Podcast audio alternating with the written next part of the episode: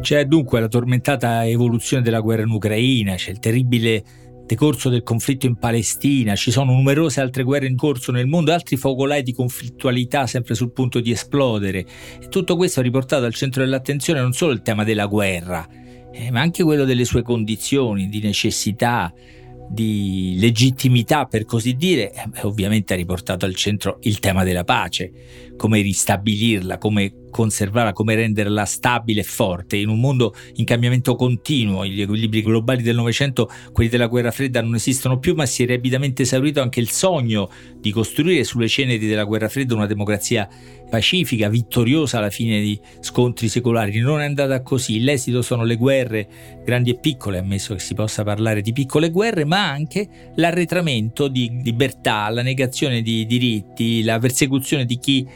li difende, quindi violazioni e violenze gravi quasi quanto le guerre, almeno quanto le guerre in certi casi, pensa all'Iran o alle frontiere kurde, tutto uno scenario che ha trasformato una classica questione filosofica, esistono guerre giuste, in una cocente questione di attualità, una stringente sfida morale, cui proviamo, come sempre, usando un libro, un saggio, un pensiero a rispondere.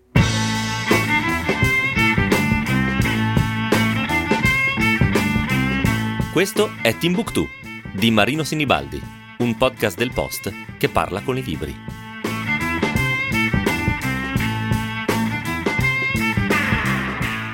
A tentare una risposta è uno dei maggiori filosofi politici italiani, Sebastiano Maffettone, in un saggio titolato Guerra giusta, scritto tra virgolette, che è strano no, per un titolo, ma indica la particolare dubbiosità, diciamo, della formula, il carattere ipotetico, diciamo così, di una possibile, tra virgolette, guerra giusta, un saggio raccolto in un volume edito da Mimesis che si intitola Il nostro tempo con il pensiero.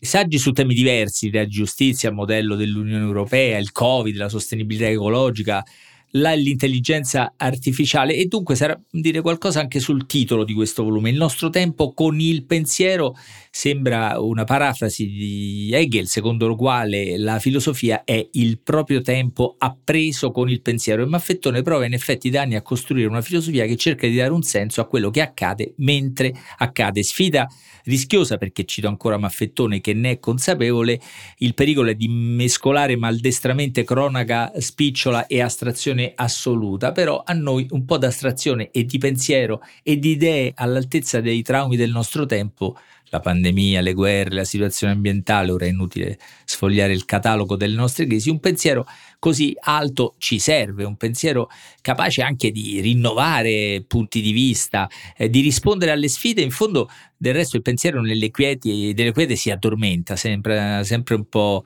cedere, come è accaduto forse nella quiete immaginaria degli anni di pace e prosperità alle nostre spalle. Da questo punto di vista Sebastiano Maffettone prova a, a, risalire, a ridefinire un'idea di guerra giusta o necessaria o legittima, verificando se questa idea ha un senso non in astratto, ma di fronte ai conflitti del nostro tempo, in particolare l'Ucraina, la guerra che si è accesa in Palestina, eh, non c'era ancora quando questo saggio è stato scritto, ma anche di fronte a violazioni dei diritti umani che hanno luogo in molti stati e che richiamano eh, la responsabilità di noi cittadini del mondo, della comunità internazionale, peraltro eh, già eh, segnata dalla crisi di un modello, quello degli interventi umanitari che voleva più o meno ipocritamente proprio rispondere a questa domanda di giustizia, ristabilire condizioni di vita, eh, di pace e di rispetto dei diritti eh, dentro altri paesi.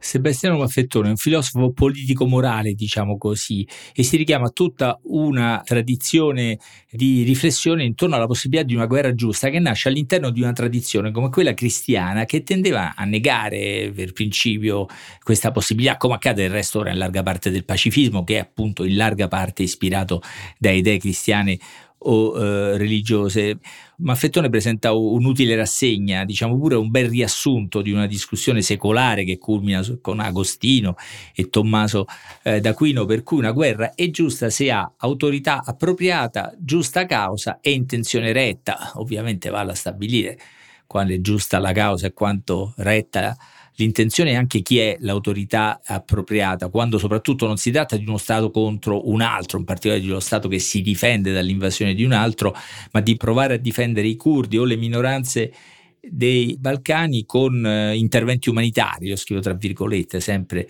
o, o quasi eh, sempre. Questo quindi della titolarità di chi ha il diritto di dichiarare gli interventi del genere, la necessità di interventi del genere sta molto a cuore a Maffettone, si capisce il motivo, vista la crisi della principale istituzione, dell'autorità fondamentale in questo campo, cioè le Nazioni Unite e il suo Consiglio di sicurezza. La domanda però non riguarda solo i criteri da osservare, le condizioni per entrare in una guerra o dichiararla, il cosiddetto ius ad bellum, ma anche, scusate questo florilegio di latinismi, lo ius in bello, ossia le regole della guerra, le condizioni da rispettare durante il conflitto mentre si combatte, per esempio la cosiddetta proporzionalità, tanto discussa di fronte all'intervento militare eh, israeliano a Gaza, anche da chi pensa che qualche diritto di reagire, diciamo così, dopo i pogrom del 7 ottobre Israele ce l'abbia.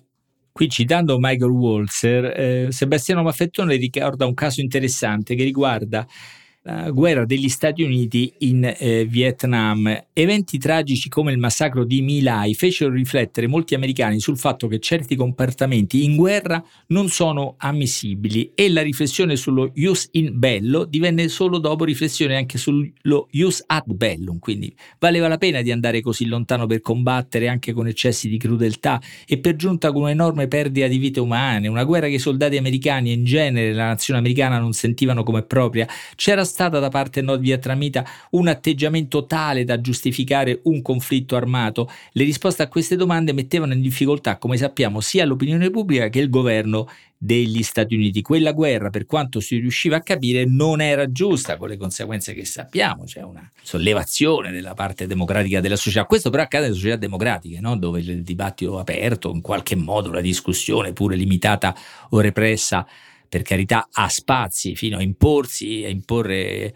a una società come quella americana di non accettare i 58.000 cittadini caduti in dieci anni morti nel Vietnam. Cosa accade in società come quella russa dove questa pubblica discussione è vietata, è punita e 150.000 o più morti in due anni sembrano non suscitare reazione, lasciare muta, impotente e assente l'opinione eh, pubblica. Questo è il tema eh, dei nostri giorni, il caso eh, dell'Ucraina è ovviamente cruciale nell'analisi eh, di Maffettone che è molto chiaro nella descrizione di quello che è accaduto.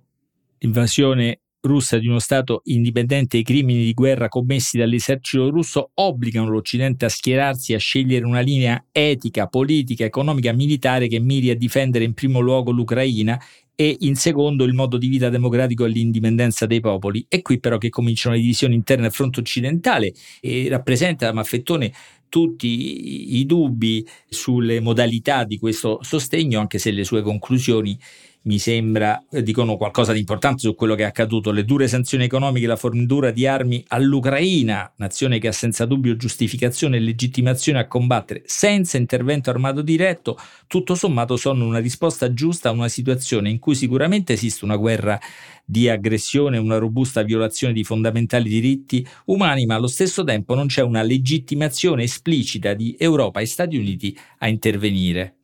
Ma ecco, dire che una guerra è giusta solo se è difensiva non risolve tutti i problemi, oltre a non essere riconosciuto da parte della società occidentale. Tra i pacifisti negano questo diritto persino alla resistenza ucraina. Cosa succede in quelle situazioni oblique, proprio così le chiama Affettone, le guerre oblique come la lotta al terrorismo, in cui uno Stato può attaccare un gruppo armato che non è uno Stato, e cosa succede in particolare quando l'intervento si giustifica, prova ad autogiustificarsi come difesa di diritti violati di minoranze perseguitate o addirittura eliminate, Sebastiano Fettone non rifiuta di giudicare alcuni esempi concreti. In Kosovo c'è stata una giusta causa di fondo, dice. In Ruanda c'era una sorta di legittimazione universale a intervenire di fronte al genocidio, anche se nessuno l'ha fatto. Ma per esempio la situazione in Iraq, scrive, sembra essere stata differente. Non è stata trovata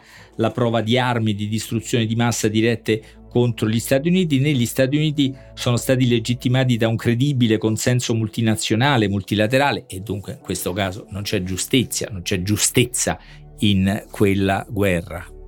È un'analisi che andrebbe aggiornata a quello che accade in questi giorni, in queste ore a Gaza. Per esempio, ma un saggio come questo, che ricordo si intitola Guerra giusta, tra virgolette, non è naturalmente una guida ad analizzare e capire tutti i problemi che abbiamo di fronte, tutte le sfide che abbiamo di fronte, tutte le guerre giuste e ingiuste che si combattono, ma per provare a trovare le parole, le idee, i pensieri per considerarle meglio, per leggere meglio e ma da questo punto di vista per trovare il modo come opinione pubblica occidentale di animare un dibattito pubblico che in democrazia è l'unica arma contro le guerre.